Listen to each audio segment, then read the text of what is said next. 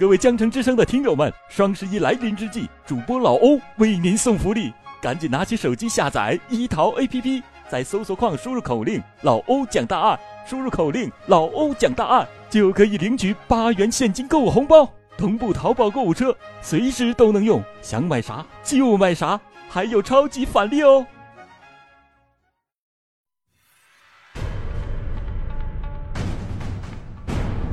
他杀死身染毒瘾的儿子，怕败露又杀死了自己的妻子。欢迎收听老欧讲大案奇案系列之《买凶杀子》，来源危言耸听。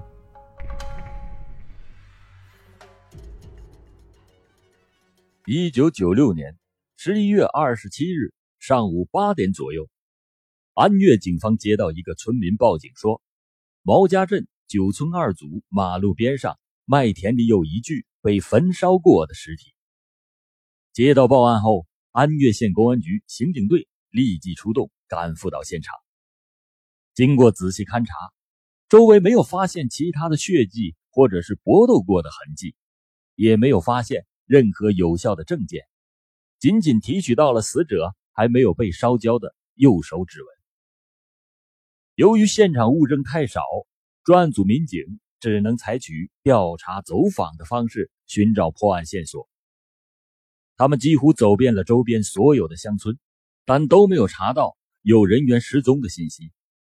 附近县区也没有失踪人员家属报案，民警也没有从全国刑事案件信息通报资料上查到与此案被害者的任何信息。这件案子似乎就这样成了一宗谜案。悬案。于是，安岳县公安局刑警大队将此案列为目标案件，并明确指示：不管参与侦办案件人员如何变动，幺幺二七专案组也不能撤销，必须负责，要长期盯住不放。一旦发现线索，立即组织专门力量攻坚侦破。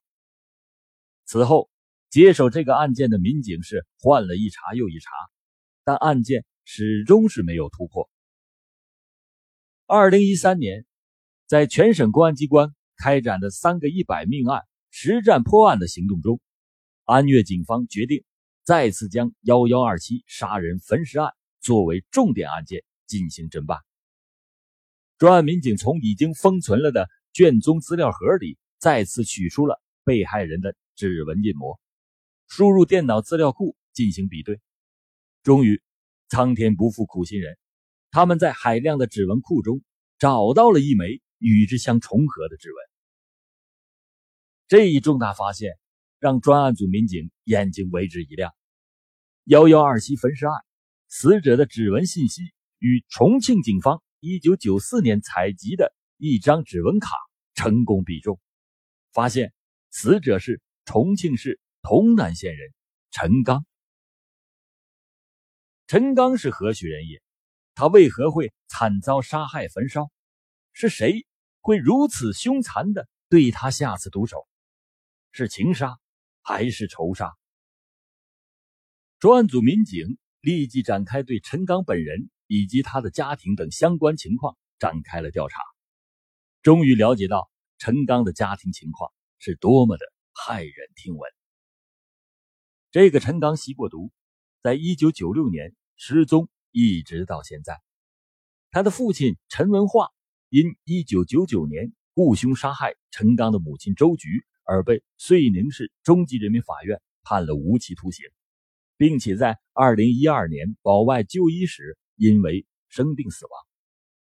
在进一步梳理案件线索的时候，专案组民警发现，陈刚被杀焚尸案与遂宁警方一九九九年破获的。三二六杀人焚尸案有相似之处，无论是作案的手法还是死者尸体都被焚烧，都是如出一辙。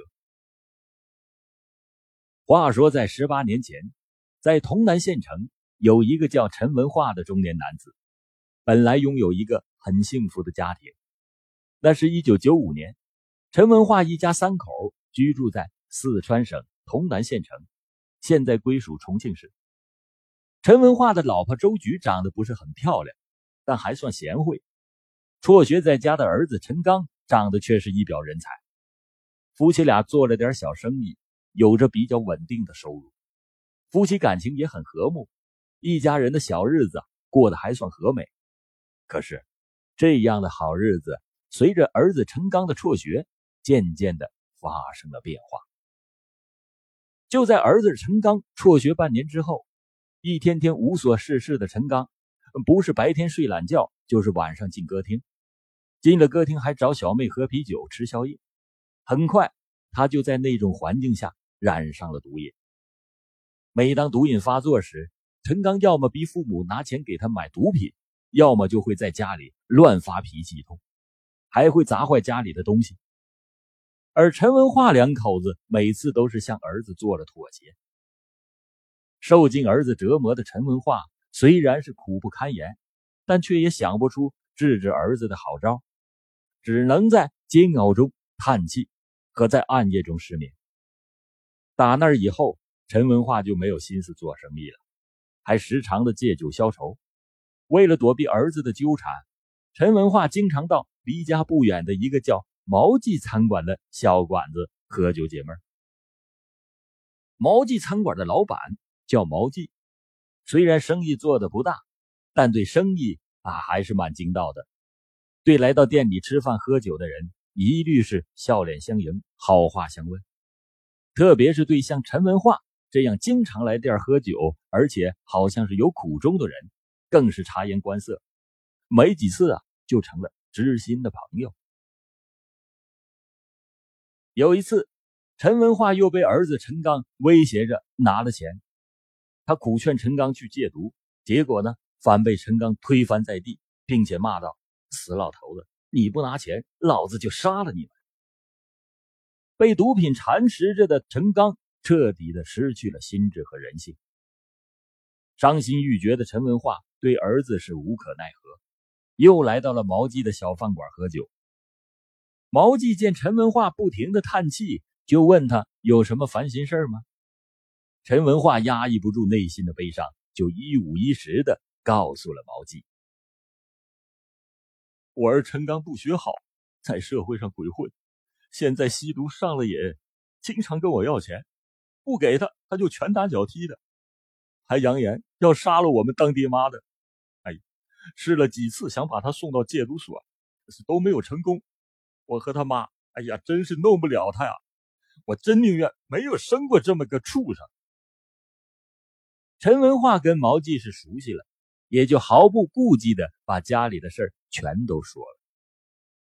哎，摊上这么个败家子啊，我的家呀全毁了，我这老命也不知道什么时候会死在他手里。这样的苦日子，什么时候是头啊？陈文化仿佛一下子老了十多岁，头上的黑发一下子也变得花白了。一阵如泣如诉的倾诉过后，仰头又喝了一大杯的白酒。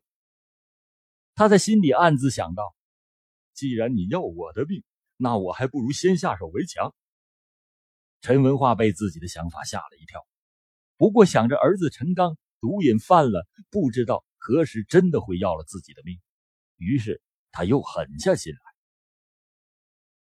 陈文化心想，毛记大小也是个老板，因为开饭馆啊，肯定结识了不少人，请他帮自己想出个整治儿子的好办法，应该能行。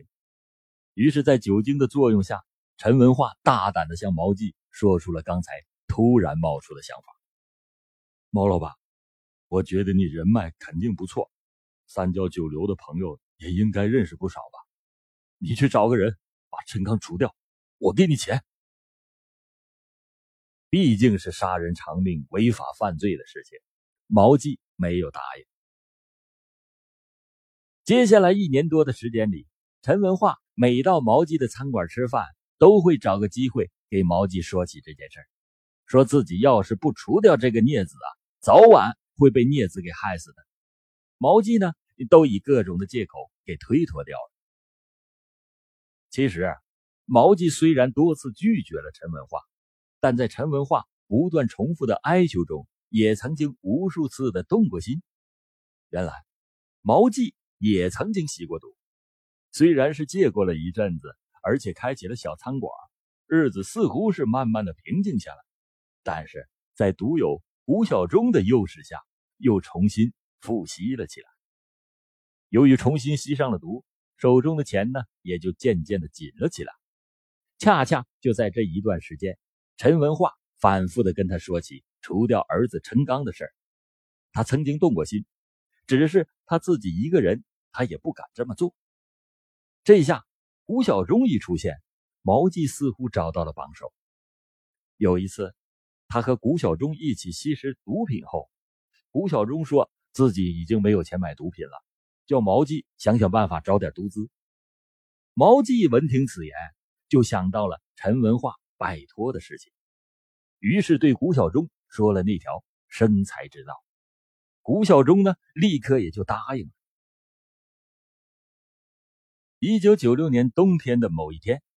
在毛记的穿针引线之下，陈文化和古小忠以一万五千块钱的价格成交。双方商定了收拾完陈刚的一些细节之后，陈文化给毛记和古小忠一部分钱作为定金。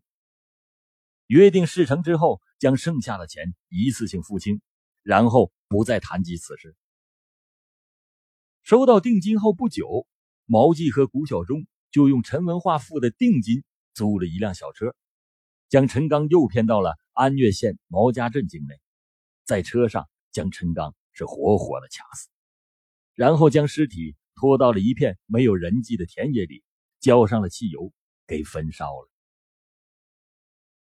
除掉陈刚后，陈文化家里暂时是得到了安宁，他终于可以舒舒服服的睡上安稳的大觉了。然而，见陈刚很久没有回家了。陈文化的妻子周菊觉得有些蹊跷，她多次的问陈文化：“儿子去哪儿了？怎么这么久也不回家？”并且呢，要陈文化赶快出去找儿子。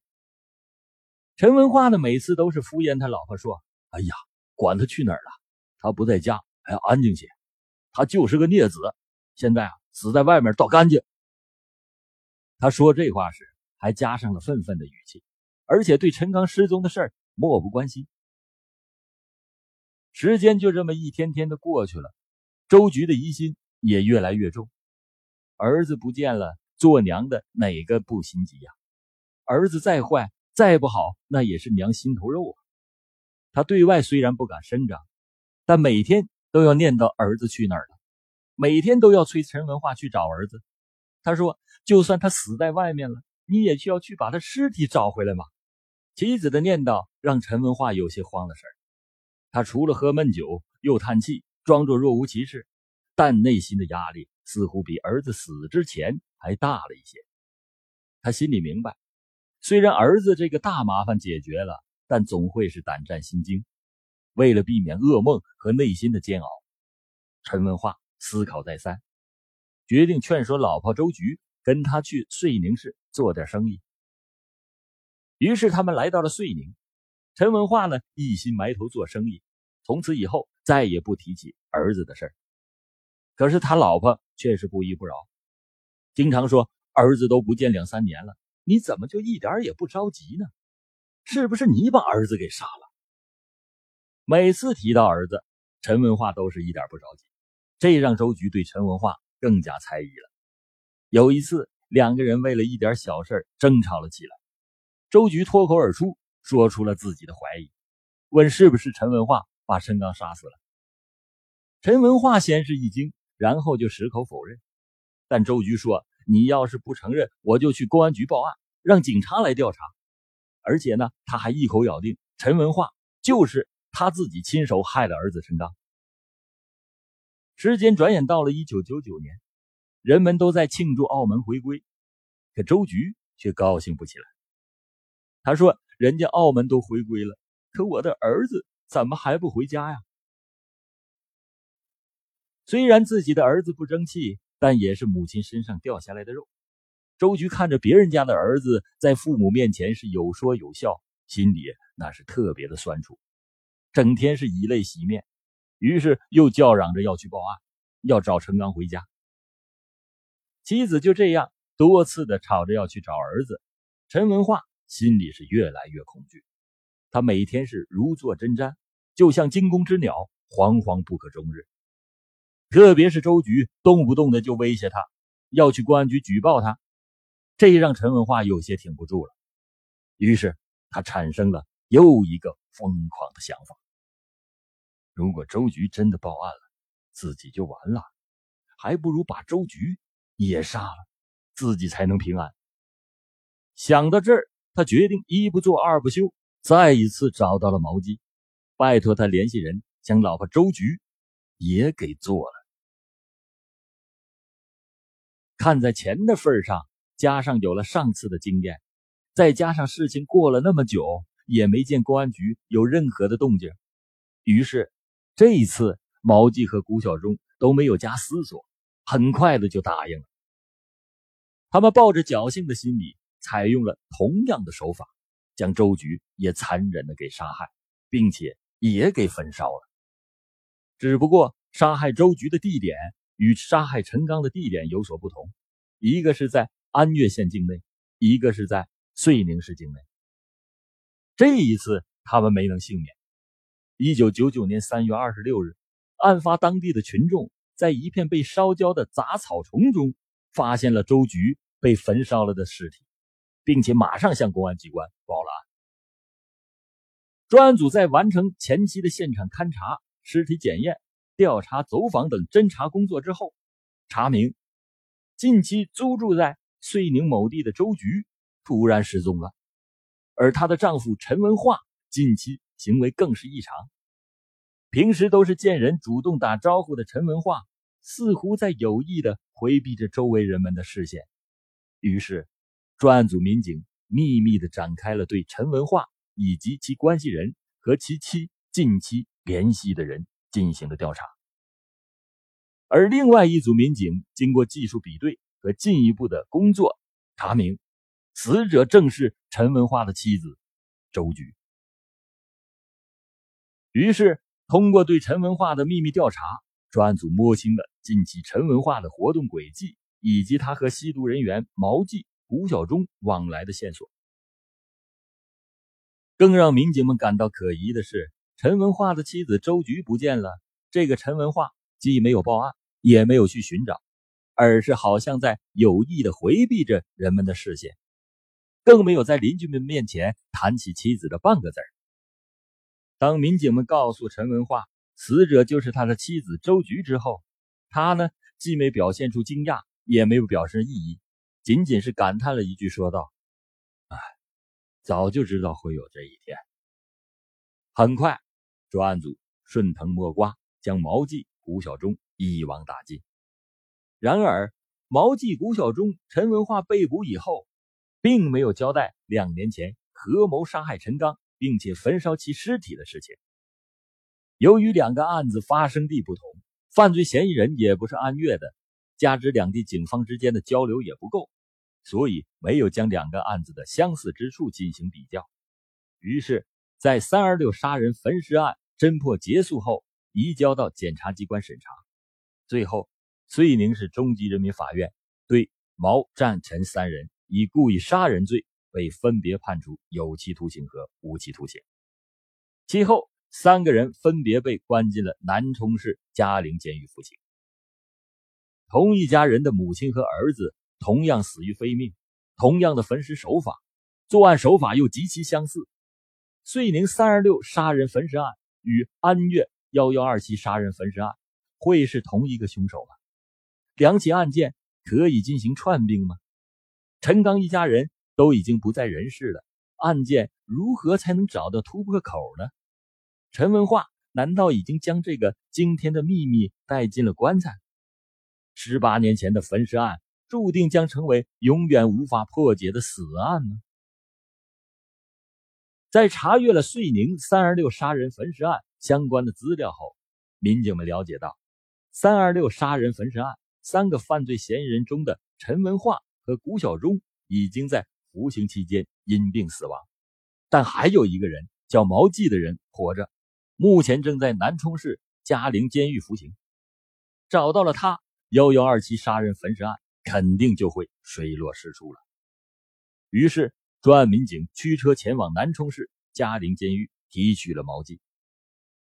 在二零一四年五月十六日这一天的上午，和往常一样，南充市嘉陵监狱的服刑人员们起床出操、吃早饭、上工。大约快到中午收工之前，管教干部把服刑人员毛记叫到了一旁，告诉他安岳警方要见他。当听到“安岳”两个字时，毛记愣了一下，双眼闪过了一丝惊慌。他哎了一声，低着头跟着管教干部来到了会见室。在办理完相关的手续后，办案民警将毛记提解出监狱，押上了回安岳的警车。在刑警队的审讯室里，还没等民警们怎么费劲儿，毛记就在民警的心理战术攻势下，很快的就招架不住了，像倒豆一样如实供出了自己十八年前犯下的一起父亲雇凶杀子、骇人听闻的杀人焚尸案件。至此。隐藏了十八年的惊天谜案，终于成功的告破。一个原本温馨的三口之家，就是因为儿子染上了毒瘾，被白色的恶魔控制之后，泯灭了人性和亲情。父亲又采取了极端的方式，先是雇凶杀子，再是雇凶杀妻，无视他人的生命，将法律践踏在脚下，将亲情扼杀在泯灭的人性里。最终呢，还是受到了法律的严惩。一个家庭就这样被灭门了，凶手不是别人，而正是他们自己。从这起案件中可以看出，毒品才是悲剧的罪魁祸首。愿警钟长鸣，珍爱生命，远离毒品，积极生活，拥抱幸福。